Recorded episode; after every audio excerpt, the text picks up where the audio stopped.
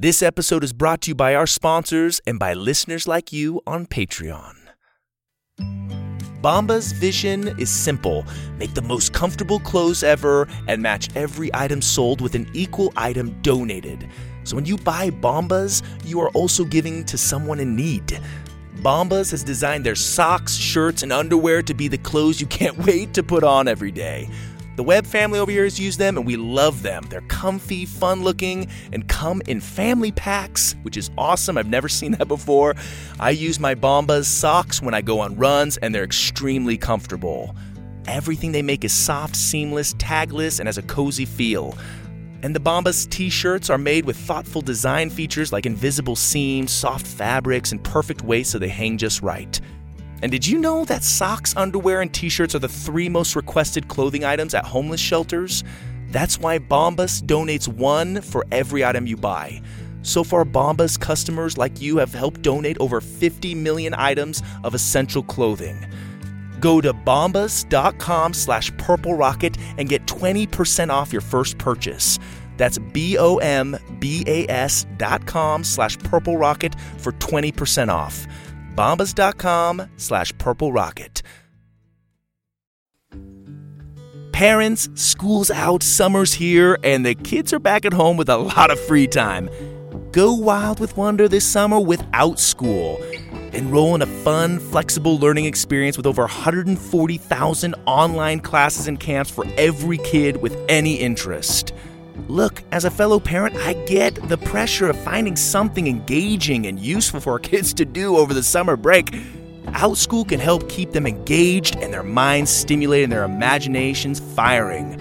They offer every kind of class you can imagine, from entrepreneurship to freestyle dancing to art, even magic lessons. There's something for kids of all ages, grades, and interests. We homeschool in the Webb house, and we plan to get Aurora and Cohen signed up with some OutSchool activities to keep them engaged in a fun way and help them explore their talents and maybe discover some new ones. OutSchool will have your kids loving to learn and having fun doing it. Head over to outschool.com/purple rocket and use code PURPLEROCKET to learn all about OutSchool summer programs and save $15 on your child's first class. That's outschool.com/purple rocket to save $15 on your child's first class. outschool.com/purple rocket, code purple rocket. And don't forget, parents, supporting our sponsors is a great way to support this podcast. And now, back to our show. The Purple Rocket Podcast presents Grandpa's Globe.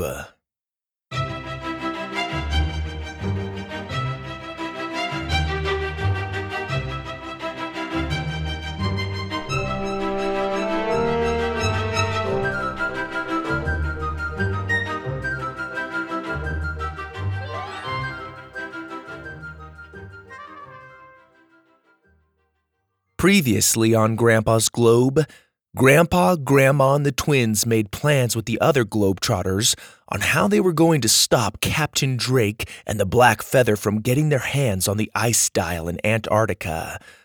The magical artifact allows any Globetrotter to time travel to any time period they want, whenever they want.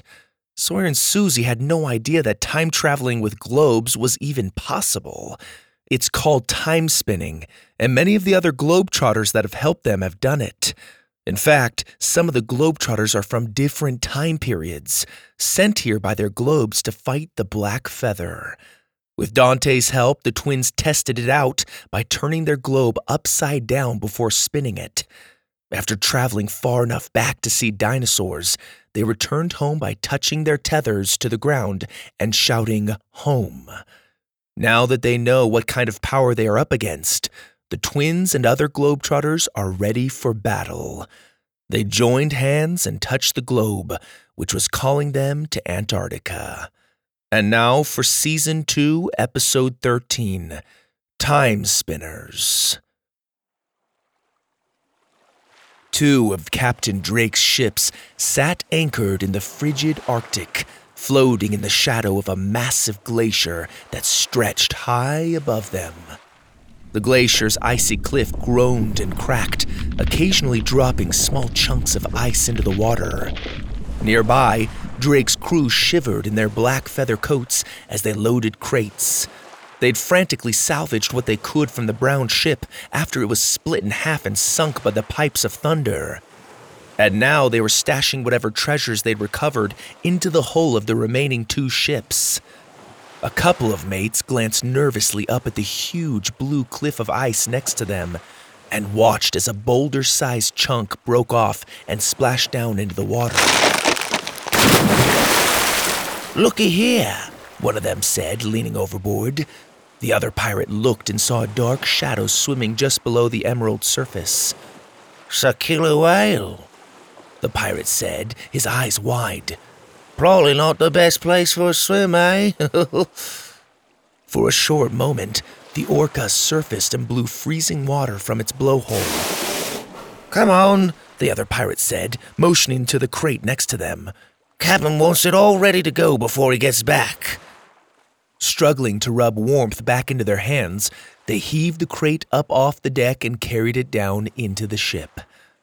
High above them, on the flat top of the glacier, Captain Drake and a handful of his men were trekking across the ice in search of the Ice Dial. Drake was using his jeweled sword as a cane to keep him from slipping, and his coin-covered coat and boots jingled as they marched. A mousy little man by his side scanned over ancient scrolls, muttering to himself, and a big bald pirate walking in the back of the group frowned at the seemingly endless white barren landscape. "You sure we're in the right spot?" Drake spat, glaring at the nothingness in front of him through his one good eye. "I'm sure, Captain," the short mate stuttered. "It says," he glanced between the scroll and the path ahead, "that it's that way, probably only a few hundred feet more." The nervous mate struggled to hide the doubt in his voice. Drake stared straight ahead. A flurry of snow blew by and then settled, revealing a distant object on the ice. Drake grinned. "Those scrolls might not be useless after all. Hurry up, you worthless worms. Time's ticking." To his great annoyance, he was forced to stop abruptly when a group of emperor penguins decided to waddle across his path. "Will you move?" he roared, trying to push through them. Unperturbed, the penguins didn't even bother to look at him. They just waddled across the ice, squawking, peeping, and bonking into his legs. "Blast these things! Move!" The other pirates grunted angrily as they too struggled to push through the waddling traffic jam. Back on the black ship, a gust of snowy wind swirled across the deck and filled the dirty sails. Crack! In a flash of blue, Grandpa, Grandma, the twins, and their Globetrotter friends suddenly appeared on the ship. The Black Feather crew nearby dropped their crates in surprise. Oh, I'm definitely not dressed warm enough for this," Sawyer said, instantly feeling the chill run down his spine. He could see his breath so well it was like his mouth had turned into a fire extinguisher. "Did anybody bring an extra pair of gloves?" "Sawyer, you knew we were coming to Antarctica," Susie scolded. "It's an ice-covered continent." Oh, I'm sorry. I was too busy strapping this humongous globe to my chest to think through the details." Susie shook her head and handed him an extra pair of gloves from her bag. "We're by the South Pole, for crying out loud. It's the coldest place on Earth. People don't even live here, it's so cold. Scientists just come and go, but that's about it." "Someone obviously read the guidebook on Antarctica before coming," Sawyer scoffed, struggling to put on his sister's gloves. "I like to be prepared for our missions, unlike someone I know." Ignoring the twins' argument, Dante and the other Globetrotters drew their weapons. All around them, the Black Feather crew were doing the same. Susie drew her weapon, the magnifying glass. "Show us where Captain Drake is," she commanded. The magnifying glass swirled and then filled with an image of Drake and his mates marching across the glacier. Susie looked up at the huge blue cliff next to the boat. "They're up there." Grandpa looked at the others. "Everyone knows what they're doing?" Everyone nodded. Alf took a deep breath of cold air and beamed. Ah, couldn't ask for a better day to pluck some feathers. He twirled his massive Viking axe in his hands. Dora reached into her bag for her piping hot tamales while Inigo Montoya drew his sword, tossed his hair, and shouted, "You killed my father? Prepare to die!" With an echoing roar, the Black Feather crew charged. Alf and the other Globetrotters collided with them and began fighting on deck. Swords clashed, clubs whacked, hot tamales burned. Alf swatted pirates away with his axe and tossed an occasional mate overboard with one massive hand. The icy splashes made everyone within earshot cringe.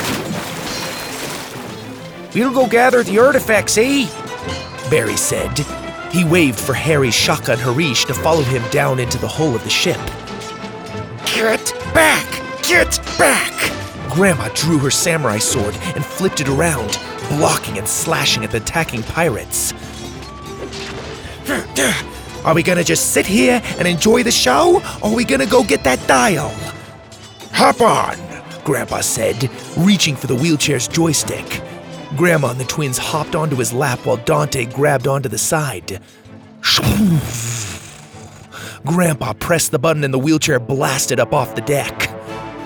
Up on the glacier, Drake and his men were finally finished pushing through the obnoxious penguins.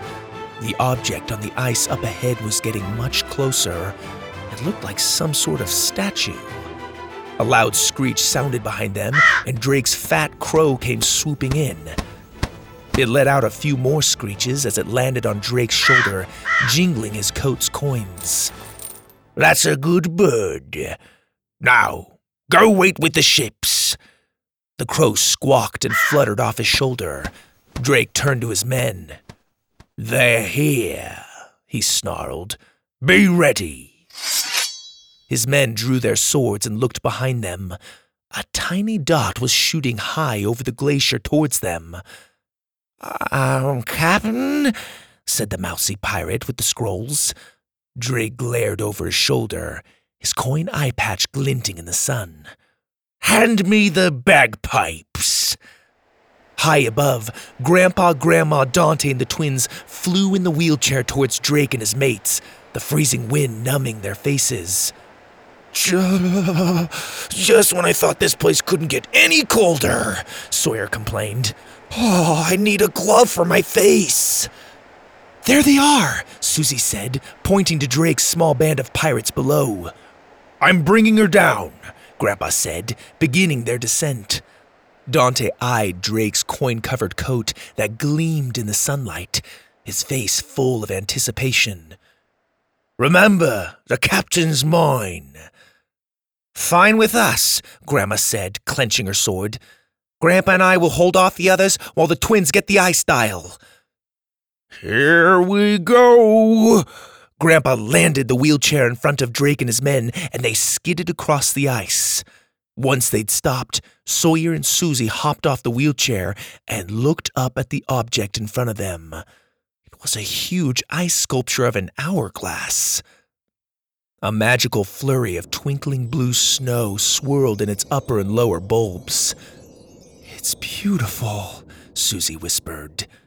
"But it's not a dial," Sawyer said, looking at it confused. "Maybe it's just a marker for the real treasure," Susie wondered. Behind them, Dante drew his sword and stepped towards the captain. "It's over, Drake. Hand us the pipes." Drake held up the bagpipes and chuckled. "What, these? But I thought it'd be nice to have a little music for our reunion." "Your Black Feather crew is being defeated as we speak," Grandpa growled. "Your ships and all of your stolen treasure and artifacts belong to the Globetrotter Society now." Drake chuckled again, and his mates followed suit. "You think it's over, old man? You didn't think I'd know your pathetic club of self-righteous, ball-spinning bandits would be back? They're all far too obvious. If anything, my crew is keeping them distracted while I get the final treasure." You see, worms, once I get my hands on the ice dial, I'll simply wind back time and get all my treasure back. Time will obey my every command. Dante's expression softened. Drake, please, let's not end it like this, mate. We both know the dial is too much power for any one person to handle. Let it go. Let it go? Like you let me go? Drake spat. Your words mean nothing to me. You mean nothing to me. I'm not quick to forget being betrayed by my other half. Face quivering with fury, Drake raised the pipes to his mouth. Goodbye, brother. Drake, no! With a hard blow, the bagpipes hummed to life and the ice split in every direction. Everyone dove out of the way as giant cracks cut through the glacier and separated to form wide, deep canyons of blue. A couple of Drake's own men lost their footing and slipped down into the canyon's abyss. A crack sliced between Grandpa's wheels. Before he could react, the ground beneath him split apart and he dropped through. Kip! Kip! Grandma cried. Seconds later, Grandpa reappeared, hovering out of the canyon using the wheelchair's jetpack. Ellie, I love this chair, he shouted as he landed the wheelchair onto a safe patch of ice. Susie jumped out of the way of a quickly splitting crack and pulled Sawyer to safety before he could slip down into it. Thanks, he said, catching his breath. With a thunderous crack, the ground split up to the hourglass and the ice in front of it crumbled. As it gave way, a shallow chamber of ice was revealed below, and in it, shimmering blue, was the ice dial. Drake tossed the bagpipes aside and slowly walked up to the gaping hole to look down at it. The dial was as big as a tire and completely made of ice. Magical blue swirls shimmered along its edges that were marked with ancient symbols. Dante jumped over a wide crack and pointed his sword at Drake's back. Let it be. Never! Drake drew his sword and spun around. Their blades clashed. Nobody can stop me, Drake bellowed. Nobody! With agile swings, ducks, and sliding twists, the two men began sword fighting on the ice. Drake's remaining mates drew their swords and tried to run to Drake's aid, but Grandma and Grandpa jumped in their way and started fighting them off. Grandma using her samurai sword, and Grandpa using the wheelchair's various gadgets. Sawyer and Susie looked at the ice dial chamber, and then at each other. Back on the ship, Alf and the other Globetrotters were fighting the Black Feather pirates. Inigo was easily handling three pirates at once as he spun his sword all around and slid down the frozen stair railing. Achara kicked, flipped, and punched with incredible speed, yanking swords out of pirates' hands in a blur and swiping their legs out from under them. Alf was chopping at the main mast of the ship as if it were an enormous tree. Another hard thwack and timber!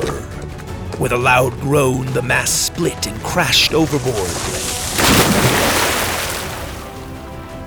Down below deck, Harish, Shaka, and the Canadians were stuffing their bags with Drake's stolen artifacts. They kept glancing up nervously as the sounds of battle grew louder. Was that the mast? Barry said, tilting an ear. Shaka shook his head. Alf is at it again.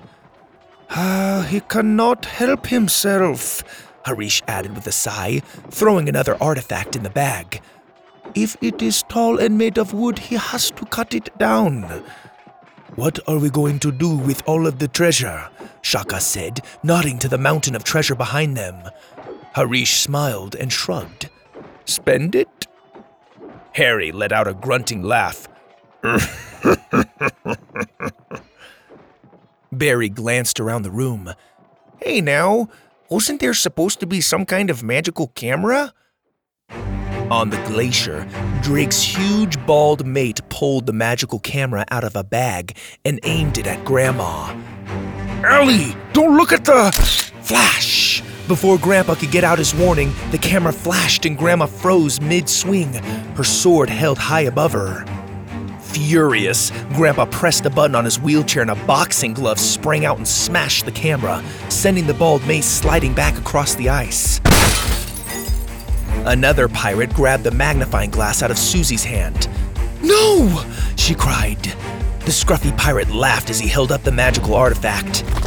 Crack! The ice split beneath him and the man disappeared down an icy canyon. The same crack continued through the ice towards Sawyer. "Sawyer, look out!" Sawyer dove out of the way in time for the crack to pass by him and split open. Beyond it, Captain Drake and Dante slid across the ice, their blades whipping through the air and clashing with every strike. They hopped over cracks as they fought. Every few seconds, Drake's huge crow would swoop down and try to peck at Dante's head, making him duck, block, swipe, duck, block, swipe, duck. Coming up from a duck, Drake punched him back several feet. Dante ran back towards him and slid on his knees to dodge another vicious swoop from the crow. He continued to slide, spinning on his knees, clashing swords with Drake with every rotation as the captain backstepped. Dante jumped to his feet and swiped through the air. The crow screeched and fell to the ice. "No!" Drake screamed. He charged Dante with even more fury.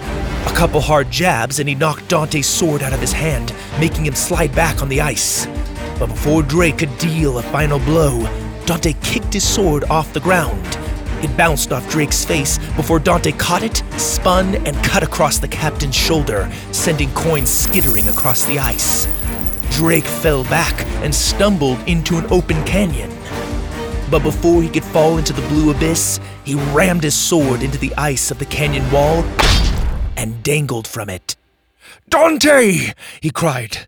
"Dante, please!" Dante slid to the canyon's edge and looked over it. Drake was hanging from his sword, just within arm's reach. The blade was slowly losing its hold. "Brother, help me!" Drake looked down at the darkness below him and whimpered. Conflicted, Dante stared down at him and hesitated, tears filling his eyes. "I'm sorry," he shouted back to him. "No, please! You can't let me die like this! We can make things right!" Dante shook his head. "I can't. It's too late." Drake's trembling face looked up at him, desperate and afraid. "We can fix it, Dante. We always have. Please." The ice cracked around his sword. He was slipping. Dante clenched his jaw and punched the ice. Blast!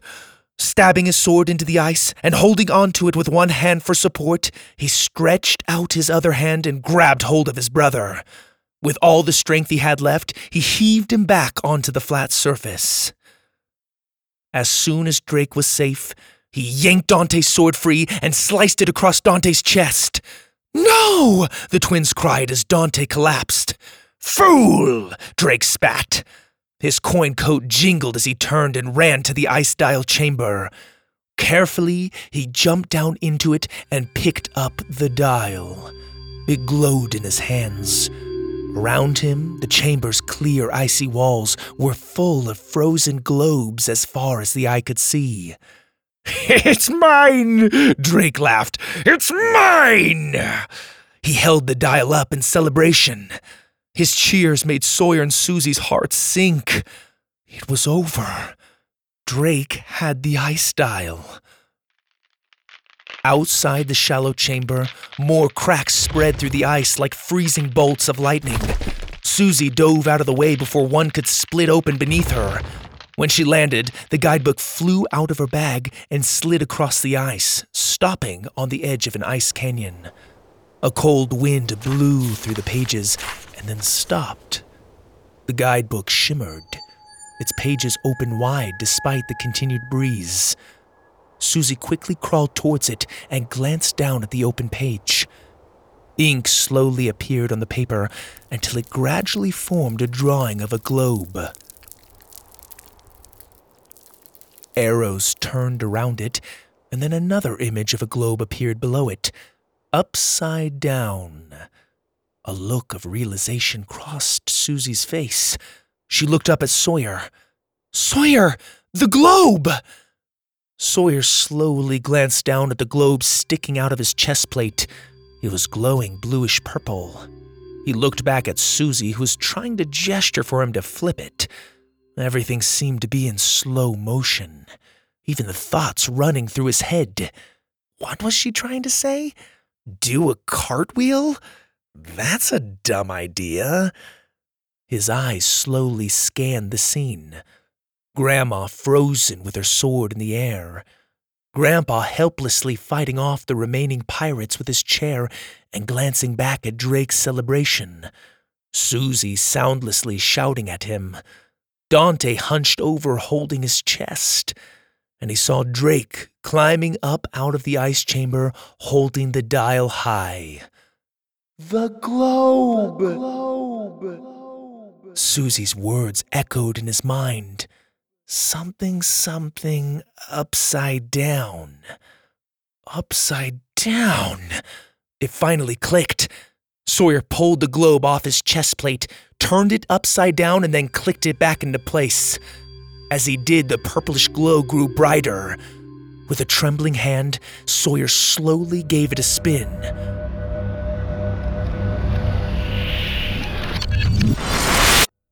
Silence. Everything around him blurred across the ice, fuzzy shapes moving quickly in reverse, blanketed in snowy swirls of wind. The moving shapes slowed as the globe came to a stop, and a spot shone on its surface. Sawyer reached out and touched it.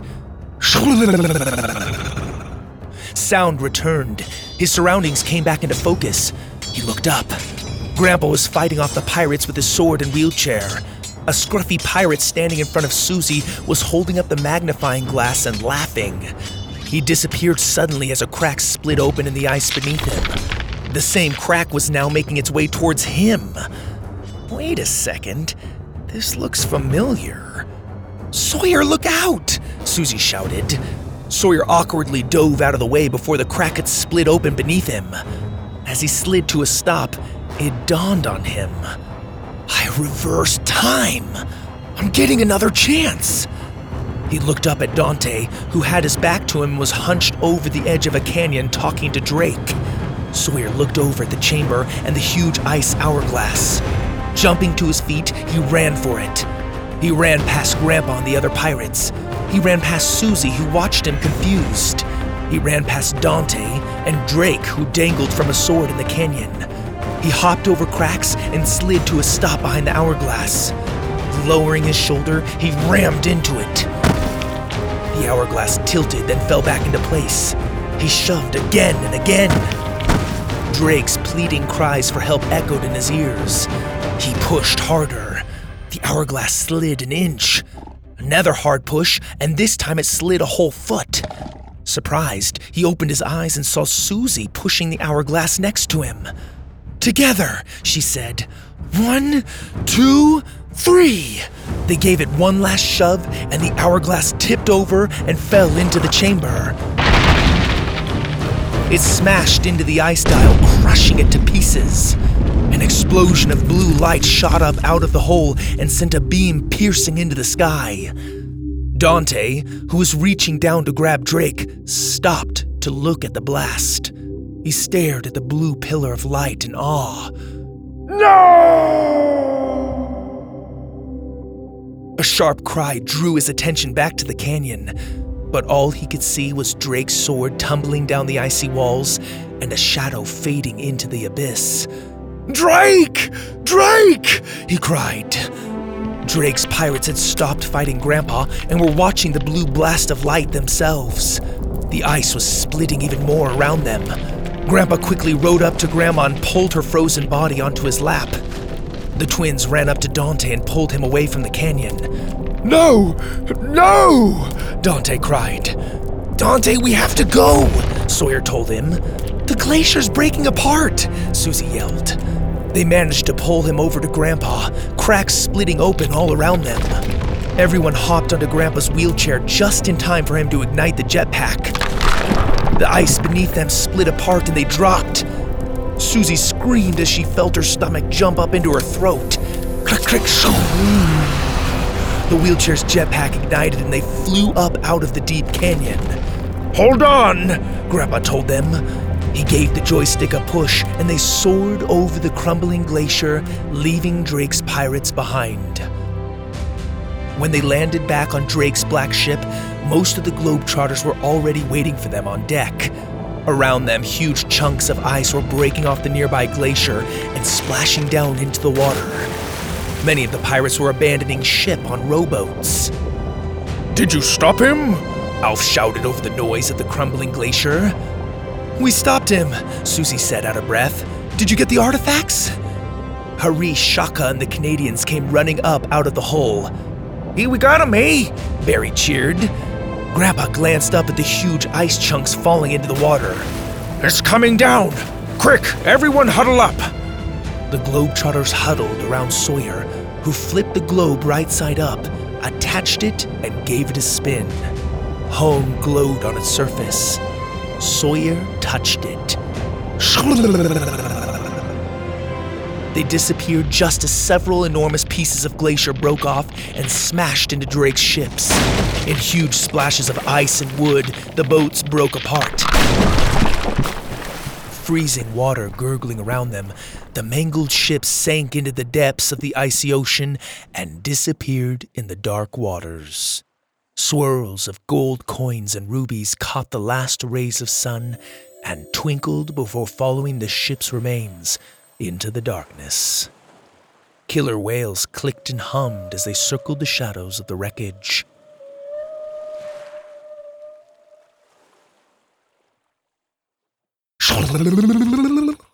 After spinning through a tornado of cold darkness, the twins found themselves back in Grandpa's treehouse.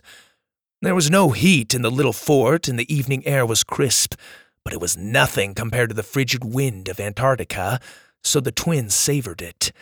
Sawyer quickly took off the chest plate with the globe, and immediately he could feel the relief in his back. Most of the Globetrotters were already celebrating, giving each other hugs and laughing. Grandpa was not among them. "Sawyer, Susie, there are buckets in the garage," he said urgently, flecks of ice still in his beard. "Fill them up with warm water and put as much salt in them as you can. Go!" Without another word, Sawyer and Susie glided down the zip line, ran into the garage, and grabbed whatever buckets they could find. Minutes later, they were climbing back up the treehouse ladder with buckets overflowing with warm salt water. Grandpa carefully propped Grandma up in the middle of the room and motioned for everyone to stand back. "Okay, on the count of three, throw the water on her. Ready? Ready. 1, 2, 3. Sawyer and Susie emptied their buckets of water over Grandma. Splash, sling, crash! In a flash, Grandma unfroze and finished her sword swing, slicing the little table in front of her clean in half. Everyone stared at it impressed. Grandma shook the water out of her hair and slowly calmed herself. "That stupid camera!" She looked at Grandpa. "How'd we do?" Grandpa smiled. "The twins, they did it. They destroyed the ice dial." "Ha ha! Of course they did. Get over here, you two." Grandma gave the twins a big hug and kissed them a dozen times on their heads. "I didn't think it could be done," Alf said joyfully. He raised his frost-covered axe. "To the twins!" The Globetrotters cheered. "Hip hip hooray! Hip hip hooray!" The twins blushed. Alf put a huge arm around both of them. "Well, my work here is done. Best I get going." He ruffled Sawyer and Susie's hair with his massive hands. "Farewell, my friends. I don't wish your time to be troubled again, but if it is, I look forward to the globe's call." He shot them a wink and then stepped back, knelt down, and touched his axe to the floor. "Home," he said. the Viking vanished. One by one, the other Globetrotters said their farewells and disappeared, the Timespinners touching their tethers to the floor and saying home, and the others borrowing Grandpa's globe to jump home. At last, Dante was the only one left.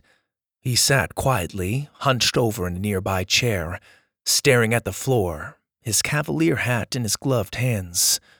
Susie walked over and put a hand on his back. "I'm sorry about your brother," she said. Dante sniffed and then shook his head. "You have nothing to be sorry about, Dove. You did well." He forced a smile and then got to his feet. "I'm sorry I couldn't help him.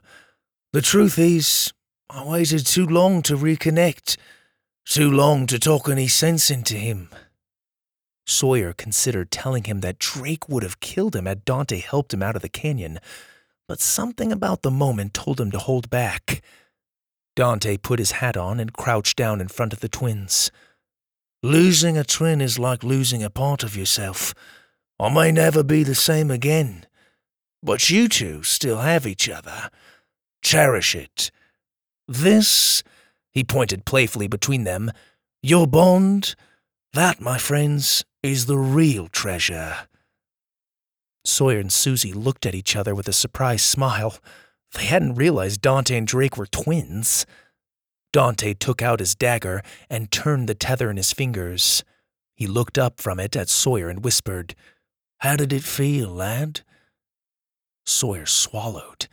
He knew what he meant. "It was kind of scary, to tell you the truth." "That's okay. It's all right.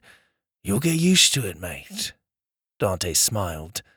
Sawyer couldn't believe it. "How do you know?" As if reading his mind, Dante said, "There was a twinkle about you. Not everyone can see it, but I can. Just a twinkle's all, but I knew." Sawyer opened his mouth to tell Dante what had happened between him and Drake before he timespun, but Dante stopped him. "Uh-uh," Dante held up a finger. "You don't owe us an explanation.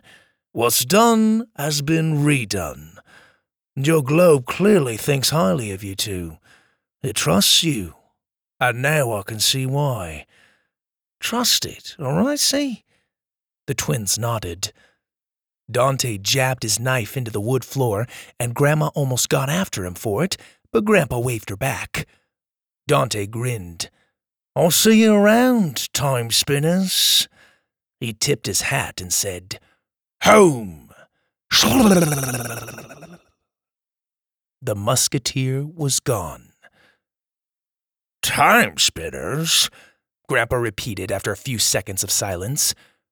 "What is he talking about? And a twinkle? I didn't see any twinkle, did you?" Ellie shrugged at him. "Say, how did you two know to run over and push the hourglass over like that?" "We're just geniuses, Grandpa," Sawyer said, and he and Susie laughed. "Can somebody please get me a towel?" Grandma said, shaking water off her arms. "Here, I bet there's a button for that," Grandpa said, fiddling with the wheelchair's controls. "There's got to be some kind of dryer here somewhere." "There is, but it's not that button, Kip." No, Kip, don't press that." Grandpa pressed it anyway, and the chair started to sway side to side. What's happening?" "It's dancing, Kip. Now turn it off." "Why on earth would you make a chair that can dance? Look at this thing. It's like it has hips." "Turn it off, Kip." "I'm trying." Susie looked at her brother for a second and slowly shook her head. "I can't believe you did it," she said quietly. Sawyer raised his eyebrows and then glanced over his shoulders before looking back at her. "How'd you know? You saw the twinkle too?" "No," Susie giggled. "You left the globe in your chest plate upside down on our flight back to the boats.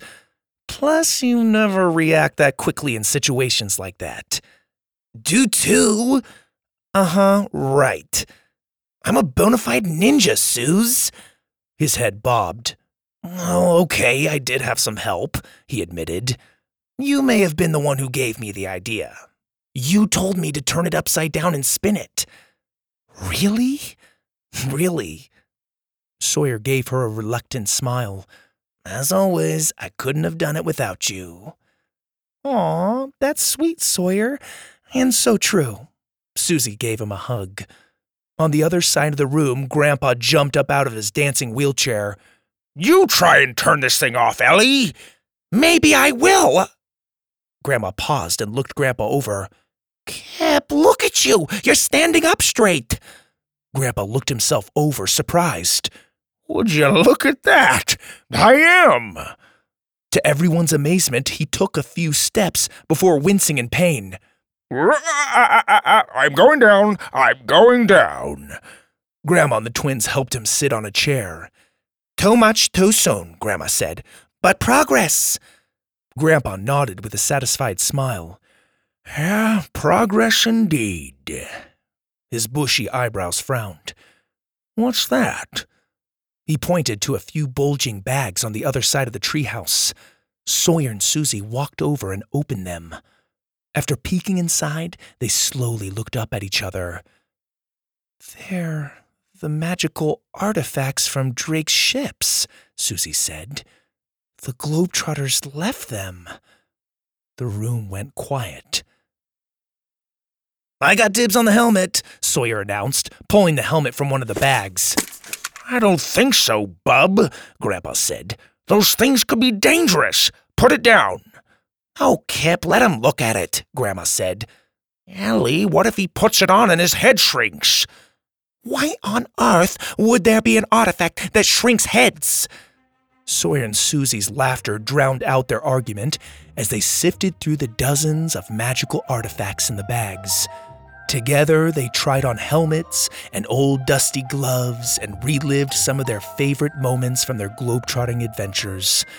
And both of them, without having to say it, knew that Dante was right. They were lucky to have each other.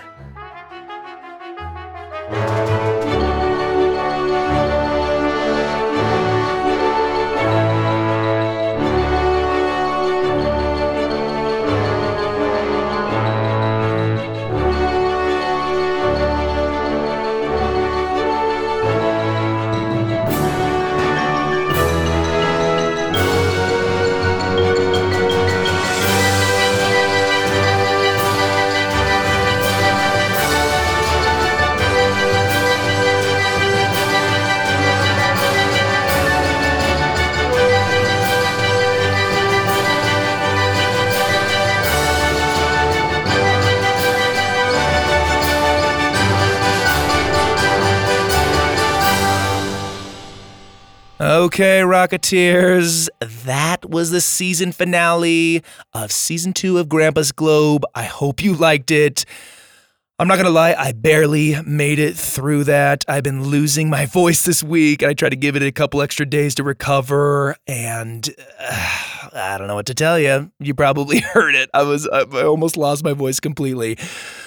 But we made it. We made it to the end of the season, and I really had fun with this one, and it opens up some really cool doors for the next season in the future, so we'll have to see where this goes. In case you didn't notice, I threw some stuff in there about Antarctica. We don't talk about it very much, and it is an incredible place. It is a huge ice-covered continent, and it's the site of the South Pole. It's the southernmost part of our planet. It's made up of ice and rock, and in some places, the ice is more than 13,000 feet or 4,000 meters thick. Rocketeers, that's crazy. That's 10.5 times taller than the Empire State Building. In ice, it's huge. The continent is almost twice as big as Australia and 1.5 times the size of the United States. But what's so interesting is it's that big and is uninhabitable. If you remember in the story, Susie said that it's just basically scientists that go there. I mean, it's one of the coldest, windiest places on Earth, so there are no permanent residents there. I think you only get about 1 to 10,000 people living there at various times of the year, and they're just scientists who are there temporarily doing research. But cool fact, it does contain 90% of the world's ice. Oh, think of all that fresh water. That's pretty incredible. Anyway, Antarctica, cool place, cool finale place too, huh? I want to give some shout outs to some of our patrons. Stella and her mom, Paulette, from Montreal, Canada. Hey, yo! Thank you for listening. I hear you moved recently from Saskatoon, Saskatchewan. Hope you're adjusting well and eating lots of sushi, since I hear that you really love sushi, and that's a good way to just kind of smooth things over. Just stuff your face with sushi. Good stuff. And we also have Elias and Tobias from Missoula, Montana. Oh, hey, you guys are amazing. And Missoula is amazing. It's a beautiful place. And the name of that city is so cool. It sounds like the name of a character. It's like Missoula. Come, Missoula. Come with me. It's the coolest name. And you guys must be cool for being from there. Thank you for supporting the show. Also, a big shout out to 8-year-old Sue. Sue, thank you so much for listening to the show. I hope you liked that season finale. Rocketeers, check out the Patreon page. We have the ad-free episodes with read-along transcripts. You could download the MP3s from there if you want. You can get a very special custom message in your favorite character's voice if you want, you know, depending on what tier you choose. And also, you occasionally will get an original bedtime story that I tell to my kids. I'm going to do a Halloween story here in a few days. So stay tuned for that. Check it out. Patreon.com/Purple Rocket Podcast. Again, that's Patreon.com/Purple Rocket Podcast. It's a great way to support the show. It's really helpful. So check it out. And please continue leaving reviews, sharing the stories with your friends, and spreading the word. Rocketeers, I love getting your emails. I love getting your feedback and hearing what episodes or seasons you like. My voice sounds so different. Listen to my voice is going and I sound like a different person. But I love getting your feedback. If you draw pictures, those are super fun to get. You can send them my way through the website or on the Facebook page. Whatever's easier, guys. Send them my way. I love it. And be sure to tune in next time for an all-new episode of The Purple Rocket. I almost forgot. I need to thank my mom, Roxanne Webb. She's been editing these stories, and a lot of times on really short notice, like right before I'm about to record. So, Mom, thank you so much for your help and for helping me clean up some of these sentences, paragraphs, just the plot holes. She's really good at catching that stuff. Mom, you're awesome. And Rocketeers, you're awesome. Be sure to tune in for an all-new episode of The Purple Rocket coming your way. This is your host, Greg Webb.